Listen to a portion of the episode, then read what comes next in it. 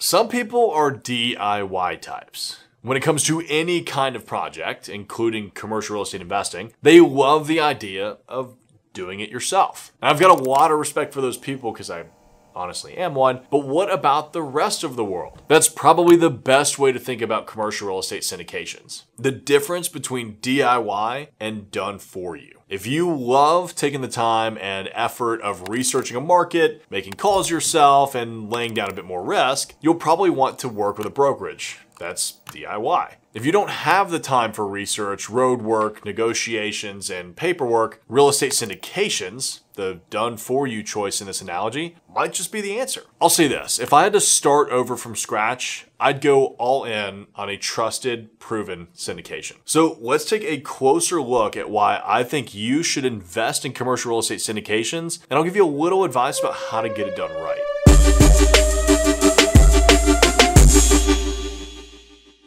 First, what is a commercial real estate syndication? Short answer commercial real estate syndication is a way for investors to pool their funds together in order to buy a larger and more stable asset or multiple assets than any individual could have done on their own. You've likely seen the concept of a syndication at work in other industries. It's not a new idea at all, but for some reason, a lot of people don't know that commercial real estate can be invested in in the same way. Commercial real estate syndications are a much easier way for people to invest in real estate because you can spread out your capital into multiple deals with multiple different sponsors. Those are the people that are sponsoring or actually championing the deal, which helps diversify your portfolio along the way. In its simplest form, you, the investor, find a trusted deal sponsor the syndicator. And the sponsor uses their years of experience in the commercial real estate market to invest and grow your money. Sounds easy, right? Not that there are no downsides. We'll get to those in a moment. But syndication is definitely the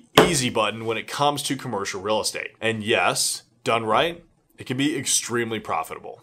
Now for a few syndication buzzwords you should know. Before we start down that road, let's get familiar with just a few of the buzzwords that we use here in the industry. In a moment, you'll be talking like a commercial real estate syndication pro. Fees. So the fees in your particular deal are something you're going to want to watch very carefully. If you're working with a reputable deal sponsor, the fee structure should be somewhat simple and minimal. If not, just like any other business deal, those fees can start to add up and cut into the investment. Some common fees that you'll see in a real estate syndication include the acquisition fee, construction management fee or project management fee, a refinance fee or disposition fee, asset management fee, a loan guarantee fee. They can kind of go on and on, but those are probably the most common ones. Now for a syndication investor. Investors, which are also called the limited partners or LP, are the passive party in the investment. So that would be you. Now for syndication structures. There are many different ways to structure real estate syndications just depending on what your goals are. And they can be as simple or as complex as you would like for them to be. I prefer to keep my offerings as simple as possible so that there's complete transparency and no potential confusion at any point in the process. So now for a general partner versus a limited partner. In layman's terms, a general partner holds most of the responsibility in a syndication deal. A limited partner is usually only contributing money as an investor, and they carry far less risk in many ways. Really, all that they are liable for is their initial equity investment. The general partners will be responsible for running the project, raising the capital for it, signing personally on the debt, or just signing on the debt. It can go on and on. 506C versus 506B syndication. There are two primary types of real estate syndications, and they are more commonly referred to by which investors are generally allowed to invest accredited versus non accredited investors. The 506B offering is referred to as the friends and family offering, while the 506C offering is for accredited investors only. Deal sponsor. The deal sponsor, who is also called a syndicator or general partner GP, is the active party in the investment. Their responsibilities include finding and sourcing the investment opportunity, performing all the underwriting, putting together any renovation and operational plans, raising capital, placing debt, operating the day-to-day of the asset, handling all investor relations, tax returns, K1s, etc. They literally have almost all the responsibility. Waterfalls. Waterfalls are the structure agreed upon in advance, which will determine how the returns on your investment are distributed to you, the investor. Waterfalls can be simply structured or very complex based on the nature of the deal or the parties involved, but essentially look at it this way as the returns on a project go up, it waterfalls down to different tiers where you, as the investor, will get a certain percentage, and the general partner or the deal sponsor will get a different percentage based on the profitability. All right, now for the benefits of investing in a commercial real estate syndication. The pros of investing in commercial real estate syndications are nearly as good as it gets when it comes to an investment strategy. There are many of them, and they can include the nature of returns, tax benefits, and my favorite, they're almost completely passive. You can invest in larger assets and projects. If you're on your own, you only have so much juice. If you throw it in with others though, even though you only have a slice of that pie, it can end up being much larger than what you could have done on your own. Larger assets tend to hold their value better, and they're actually more liquid than smaller properties since the buyer pool is better capitalized and seeks the confidence in income that larger assets bring. More stability due to higher unit counts and or location. If you buy a single family home, which if you've been watching this channel at all, I highly recommend against, and your renter bails, your income goes to zero until you bring in another renter. If you join with other investors in a syndication and buy into multi-family or multi-tenant units, one of those renters leaving isn't going to send you in a tailspin. And real estate is all about location, location, location. So if you buy a site in a premium high demand area, you won't have to fight as hard to keep occupancy high as you would if your site was in the middle of nowhere because that's just frankly what you could afford. Less money out of your pocket. Same point here, but kind of from a different angle. The combined power and knowledge of a group of investors is always going to be much greater than the knowledge you can ever acquire on your own. And that combined power also means less money from you up front, as well as greater returns on the back end had you invested that same amount on your own. Completely passive real estate investing and cash flow. Simply put, find an amazing deal sponsor and as the limited partner, you're literally just placing your money into the pot and watching it grow. No hassles, no research, unless you want to, and I do recommend you do that on the front end when you're when you're vetting a deal sponsor. No endless phone calls, no guessing, no work. This is truly as passive as passive investing gets. The most responsibility you'll ever have is checking your bank account to make sure that the money is clearing. On-site and or professional management. Professional property management teams are the ones on site each day dealing with the tenants, preventative maintenance of the building, repairs, budgeting, and so much more. Properties of scale have enough income that they can actually justify covering the expenses of a property management company so that you won't have to deal with all of that yourself, or rather the general partner in this instance, which you would be if you were buying the property on your own. That smaller property typically just can't afford to have a commercial property manager, which means you're going to be monitoring the deal better. You're going to be watching after the deal better. You're going to be managing the property and taking care of it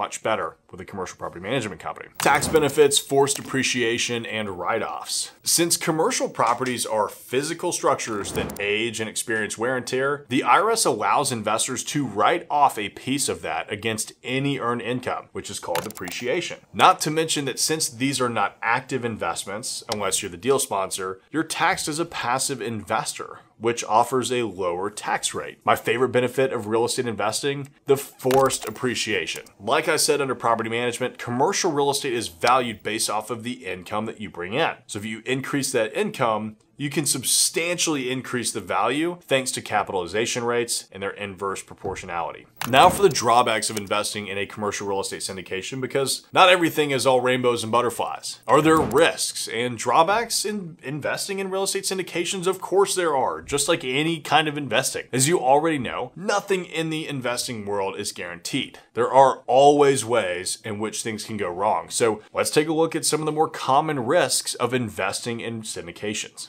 Increased vacancy due to rents being raised. This one is the mirror image to one of the benefits I already listed. Yes, as rents are raised in a normal environment, there will be some churn in vacancies. However, this risk goes both ways. Because you've invested in multi-unit properties, one or a handful of vacancies should not break the bank before you can fill them again. Construction cost overruns that lead to capital calls. We're seeing this more and more these days, which is often due to poor planning and or cost hikes on materials due to things like, you know, I don't know, a global pandemic going on that will literally shut down the supply chain. However, this is going to be a risk in any real estate deal you put together. And with your pooled resources run by a smart, hopefully experienced deal sponsor, this problem can many times be head off at the pass. Because let's face it, no one ever wants to do a capital call. Fortunately, we've never had to do a capital call on any of our investments, and there are certain ways that a sponsor could always avoid a capital call, like lending money to the deal themselves in order to avoid that. But it's got to be in there. You never know what could happen.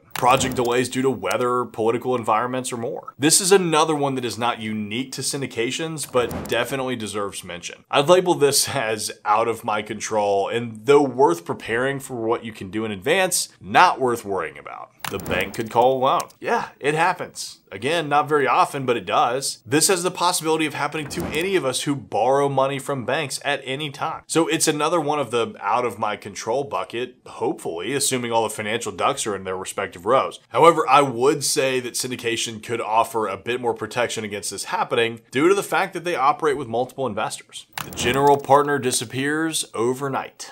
I've witnessed this one firsthand and it's not pretty. Outside of due diligence beforehand, there's not much that can actually be done in these situations. However, with an experienced deal sponsor that has a track record of successful projects, you likely won't need to be worried about any of these scenarios. It's important, however, that you perform your own due diligence and understand the risk you're taking on, whether you're the deal sponsor or an investor.